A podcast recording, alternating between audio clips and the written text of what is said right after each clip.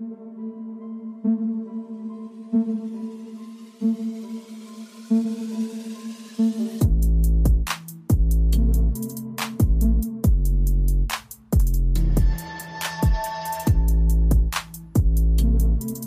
up, everyone? Welcome to the podcast. I'm your host, Isaiah Copon. It's May 28, 2021, and this is Lift and Learn episode 37. In this episode, I'll be talking about if you should cut out sugar completely and how wearable technology can help you get started when it comes to your fitness journey.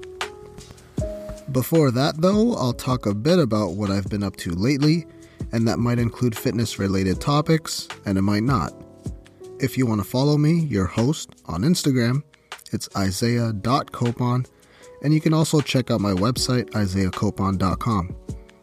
The podcast is on Instagram at Lift and Learn Podcast, on Twitter at Lift and Learn Pod, and also on Facebook. You can just search Lift and Learn Podcast. With that being said, let's get into it. We'll start off with the typical shoulder update for this week. Things actually looked and felt good this week. I got back to finally doing shoulder presses starting this week. I overestimated my strength though. I figured I was going to start off uh, the process at 25 pounds, and for shoulder press, even standing, that used to be pretty light for me, but that was actually really difficult, so I had to lighten the weights even further. And I ended up finding out that 15 pounds was actually a good starting point for me. I can't shoulder press perfectly right now because um, as my shoulder tracks like towards the midline of my body, there's a little pain and discomfort in my shoulder. But I'm working on mobility to fix those issues, so as long as I just stay on my plan, I should be good to go whenever the gyms do open up sometime this summer. And I didn't get to go to the basketball court this week, but I definitely will next week if the weather keeps up this nice little streak. It's been so nice out, it's been so easy to get the walks in this week. I broke in my tennis racket this week a bit. Uh, there's a court near me that had those things that you can play with against the wall, so I did that once. And on to sports. The NBA playoffs have actually been pretty great so far. Most of the games were pretty close and competitive. And the Knicks, actually, the crowd was so hype. Spike Lee was like going crazy the past few games. Even though the Knicks did lose the first game of the series, Trae Young had this nice game winner, in case you missed that. Little floater in the lane with less than a second left. And let's talk a bit about this Clippers versus Mavs series. I mean, how good is Luka Doncic? The dude was just hitting step backs and one legged fadeaways. Literally, like, it looked like it was he was just playing practice out there. And the Clippers are still the joke of the league. and hockey, like I said last time, Colorado's looking good. And they ended up sweeping St. Louis pretty easily this week. They were the first team to advance to the second round. And the Leafs won a few games this week. They ended up winning three in a row, and then they went up in the series three to one. And then I just finished watching game five and they lost in overtime. Not even a minute into overtime, and Montreal ended up scoring. I mean, why does that always happen? So that one's going into game six, which is on Saturday, and the winner of that series will be playing the Winnipeg Jets. All right, who else made it through? Uh, Carolina, I think they won today as well. Uh, Boston, Tampa Bay, Islanders beat the Penguins. I'm not sure if that was an upset or not. And Edmonton, oh my god, what a choke job they did. They were already down in the series 2 to nothing, and in game 3 they had a 4 to 1 lead in the third period with I think less than 10 minutes left. So a 3 goal lead with less than 10 minutes left or something and within 5 minutes or so the Winnipeg Jets ended up tying it up before the end of regulation. And in typical Oilers fashion, the defense and goalies just absolutely let them down, and they ended up losing in overtime. So they were down three to nothing in the series after that. And I mean, let's face it, the series was pretty much over at that point, and Edmonton got swept. But that game, that 4 to 1 lead in the third period, I mean, the Leafs know about that one. I mean, they did the same thing to Boston a few years ago. Moving away from sports now, I read a new study when it comes to exercising. And you already know that I'm a pretty big advocate of getting up every half hour or every hour or so, just so that you're not so sedentary just sitting or lying down all day. Well, there was some new research that pertains to the pandemic since most of us are still at home, either working from home or out of jobs or whatever the case may be. Okay, so first off, the study pointed to the fact that if you were to just work out for 30 minutes a day, then that apparently reduces the odds of early death by up to 80%. But that only applied to people who sat less than 7 hours a day. The thing is, that same uh, 30 minute workout actually didn't change the early death risk if you sat for more than 11 to 12 hours per day. But also, according to the study, a good way to reduce the odds of early death by up to 30% is to do 3 minutes of uh, moderate to vigorous exercise or 12 minutes of light activity every hour that you spend sitting down. That does actually sound like a lot of time, actually, but it makes sense if you're trying to uh, fight and or combat all of the time that we now spend sitting in one spot. Basically, evolving into this human form where we're hunched over our laptops or computers or phones for hours on end. I think the bottom line here is that getting up every hour or so and doing any kind of activity is going to be good for you in the long term even though it doesn't seem like it's doing much in the short term. And getting your daily exercise in, no matter what that is, will give you some sort of benefit. There was also another study I'll dive into a tiny bit before we get into the fitness topics for today, and this one was about sleep. And if you're still team no sleep or I'll sleep when I'm dead, then listen up to this one. A new study coming out of Michigan State University was done on caffeine battling sleep deprivation, or the lack of sleep, basically. The conclusion there was that caffeine can actually help you stay awake and do your tasks and give you energy, and we already know that. But it's not going to prevent errors that could occur from the lack of sleep. Basically, sleep is king when it comes to actually being recovered and trying to do tasks properly without errors and basically just being at the top of your game. They mentioned that caffeine doesn't do much to prevent the sort of procedural errors that can cause things like medical mistakes and car accidents. Kimberly Fenn, a psychology associate professor, said that their findings highlight the importance of prioritizing sleep. This is something that seems pretty obvious, so it's good to see that these new studies are coming out showing the benefits of getting a good night of sleep. And that's something I didn't prioritize until just a few years ago.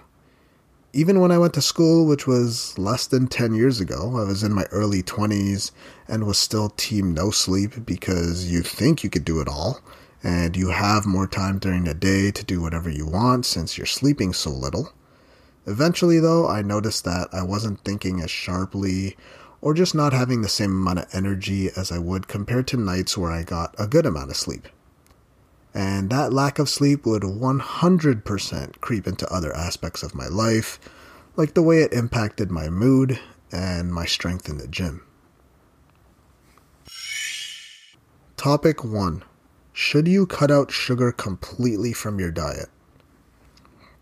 So, first off, no. I'm part of the fitness camp that says substitution is better than elimination, especially when it comes to like complete elimination. This is because it's going to be easier to stick to. That habit is going to be easier to stick to because it's not as groundbreaking of a change in your life. Honestly, I learned this the hard way when I had my own clients who used to eat multiple snacks a day or would have um, sugary drinks every single like with every single meal basically. I remember at first when I was a new trainer, I would just tell them to cut it out completely. But the thing is, you'll drive yourself crazy trying to avoid anything entirely, especially trying to completely eliminate something like sugar from your life because it's everywhere. The amount of headache and stress finding foods with no sugar would just be a waste of time and too much work, honestly. And cutting out sugar could actually work for a few days. You could see some weight loss cutting it out of your diet. But the thing is, after a few days or maybe even weeks, if you can get there, after that brief short period where you cut out sugar, eventually it'll find a way back into your life. And this is what happened with my clients 10 times out of 10. It worked for a few days, then eventually you're going to be eating it again because it's pretty much unavoidable to avoid all sugars these days. Luckily for me, that client had already signed on for months in advance, so I took her aside and told her that this whole fitness journey, if we're talking about the long haul, we need to make small changes and see how our body reacts to it. You'll develop a better habit that way, doing these small changes. Then, when that becomes consistent enough, you can take another small step in whatever direction you're going. Doing anything cold turkey is usually a hard idea to fully see through. If you're a smoker and go cold turkey, that could work for some people, but those first few weeks are going to be brutal. Sugar is actually pretty similar in that way.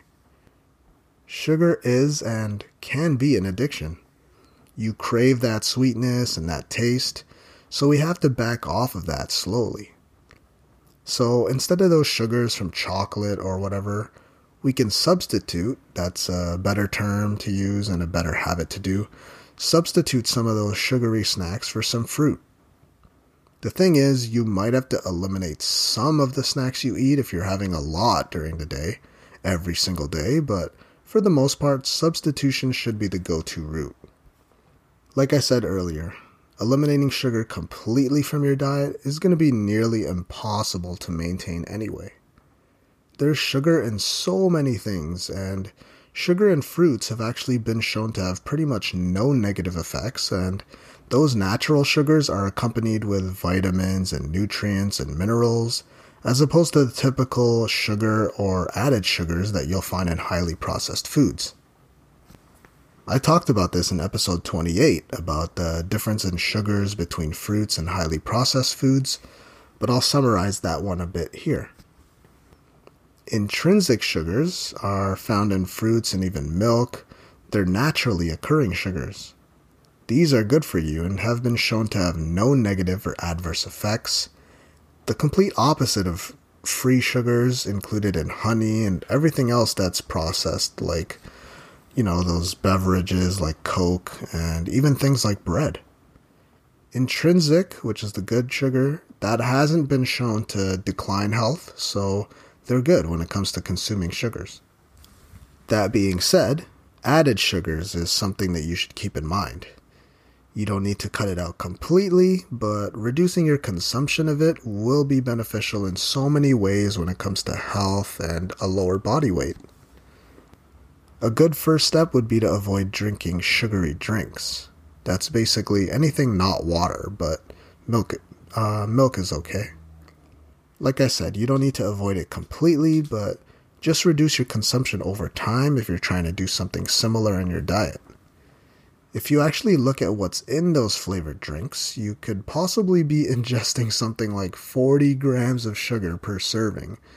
Have you ever tried to weigh out 40 grams of sugar? It's just ridiculous how much added sugars they put to make these drinks uh, taste so good. It's all about balance when it comes to sugar consumption, and it could lead to health problems like diabetes if it's not under control.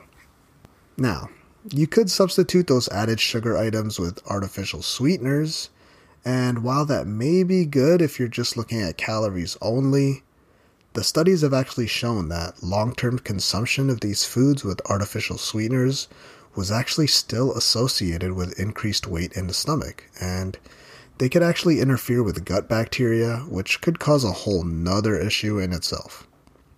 So, again, some kind of substitution and possibly a little bit of elimination if you're at the extreme end, is going to happen when it comes to these snacks and sugary drinks. This is why, again, tracking your food is super important. Even if you're not on some kind of diet, it's good to just know exactly what you're eating and putting into your body. Track what you're eating and spend some time looking at those nutritional facts on the app like MyFitnessPal or whatever. It could be a real eye opener when you see how much added sugars you eat throughout the day. Sacrifice just five minutes of social media and do something that's actually going to benefit your health. Spend those five minutes looking and analyzing what you're eating and see how you can slowly improve or decrease whatever bad habits you tend to lean towards. So, anyways, the bottom line here is no, you should not cut out sugar completely if you're looking to be more healthy. If you are trying to be more healthy, though, it would be a good idea to reduce your consumption of added sugars and substitute some of those highly processed foods for better alternatives like fruits or whole food snacks. If you're someone who likes to drink those flavored drinks, let's say for example you have a flavored drink with every meal, at first just try to substitute one of those times with water, and then try to get into that habit more often, and that'll be a good start. Sugar is not evil. It's there to add flavor to meals and foods, but it becomes dangerous if you're having too much of it every single day. That's where the problem occurs. Topic 2 Wearable tech to help your fitness journey. Here's something I haven't talked about much on the podcast, but it's actually about how wearable technology can actually help you when it comes to losing weight or being more healthy. The devices are so powerful now, and it's gone through a boom over the past decade or so. Personally, I've owned a Nike Fuel Band, a Fitbit, I don't remember what model now, and for the past few years, I've been using the Apple Watch to keep track of certain metrics that'll help me stay in shape. Okay, so the first one that's the Nike Fuel Band. It was decent for its time, and I only got it because it was a Nike made tech product but the device didn't really do much. From what I remember, you click its only button and it basically just shows you how much movement you did that day. I think it counted steps, but it was a pretty limited device because that was one of the first big devices to hit the market that I actually paid attention to at the start of the wearable tech industry. And in the end, I forgot what happened since it's been so long now, but I think my display stopped working or the button stopped working. I don't remember what it was anymore, but it was actually a common issue. And I was supposed to ship mine back to Nike and I'd get a replacement, but honestly, I didn't even send it back to them because it just seemed useless after about a year of owning one. It didn't really give me any real data, but it was a nice piece of tech to just wear around my wrist. Then I had the Fitbit. I think it was the first or second model. When it came to actual data, this one had a lot more things that it tracked when compared to the Nike Fuel Band. It tracked my sleep, my steps, I could even track my nutrition on there if I wanted to. And now I've been using the Apple Watch for the past few years. I had the Series 0, which is the first model, and now I'm using the Series 3, I believe and that's coming up on its last legs when it comes to getting updates or whatever, but it still functions perfectly fine, and you're able to do so much on these devices now. Even with the new Fitbit devices, I've seen and played around with the newer models too because some of my clients have them. And you can track your sleep, steps, it'll give you an estimate on how much of an incline you walked, and I'm sure that's just probably a little bit inaccurate, but it's better than nothing if you need to know that sort of metric. You can even track your cycle on there, and then they'll give you suggestions on what you can do to sleep longer or more restful if you had a rough sleep. And with my Apple Watch, I can track my walks on there, my steps, also my sleep, and if I was turning in the middle of the night or if I was restful.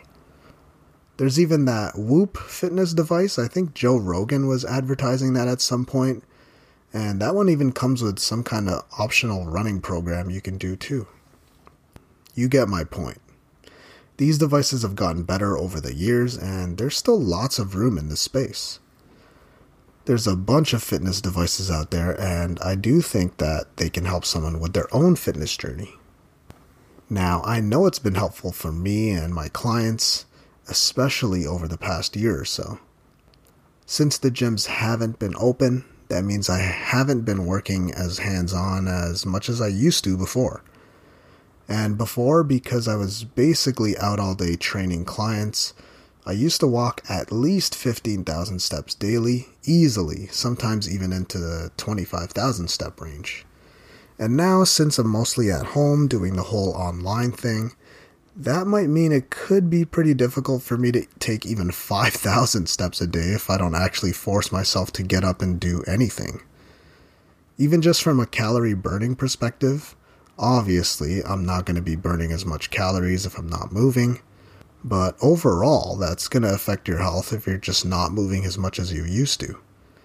I've said it so many times. These days we're not moving as much as we used to, and now we actually have to be mindful of that and remind ourselves to get up every now and then.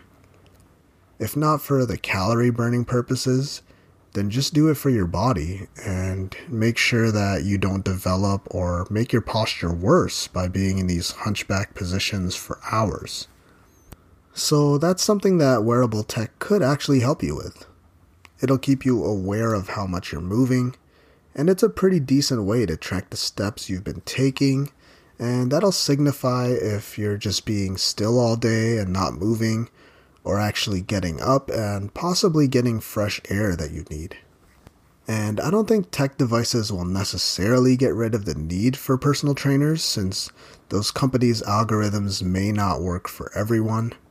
But it can help you uh, it can help you get in the right direction. It could give you that extra motivation you need in order to just get up and move. Sometimes the devices will give you some sort of notification when you complete a certain number of steps per day, so that could help nudge you in the right direction when it comes to just getting up and moving. I think uh, one of my clients has one of the newer Fitbits, and it shows like fireworks on the screen when you hit like your step goal, so that's pretty cool. In an extreme case, these devices can even now signal to you if something's off inside your body before it becomes a serious problem.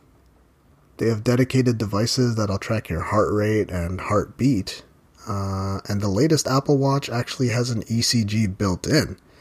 So that could give you a heads up on things like possible heart murmurs or defects like that. I think I even read that future Apple devices or Apple Watches could actually track your blood pressure as well and possibly even your blood glucose levels. Now, just getting a fitness tracker alone won't mean that you'll be in better shape or automatically means you'll be more healthy, but it could be a tool to help you get there or at least get you into a routine and schedule where you're moving. And that alone could be the start of you wanting to be more healthy and could help you develop these good habits that you should be doing, which is walking and just in general moving around. If you're lacking that motivation, a wearable piece of technology could actually help you throughout your fitness journey. And that concludes episode 37 of the podcast. Thank you for listening. If you really enjoyed the episode or my podcast as a whole, then please leave a review and comment on iTunes or whatever your choice of podcast platform is. Also, if you haven't already, you should hit that subscribe button because I'll be releasing episodes every Friday. If you want to follow me, your host, I'm Isaiah.copon on Instagram, and you can also check out my website, isaiahcopon.com. If you want to follow the podcast, you can check out at Lift and Learn Podcast on Instagram, and there's also a Facebook page if you just search Lift and Learn Podcast. Again, thanks for listening and be sure to tune in next week with another episode where I'll be talking about how you can stay motivated or dedicated and why you need to track your own fitness journey.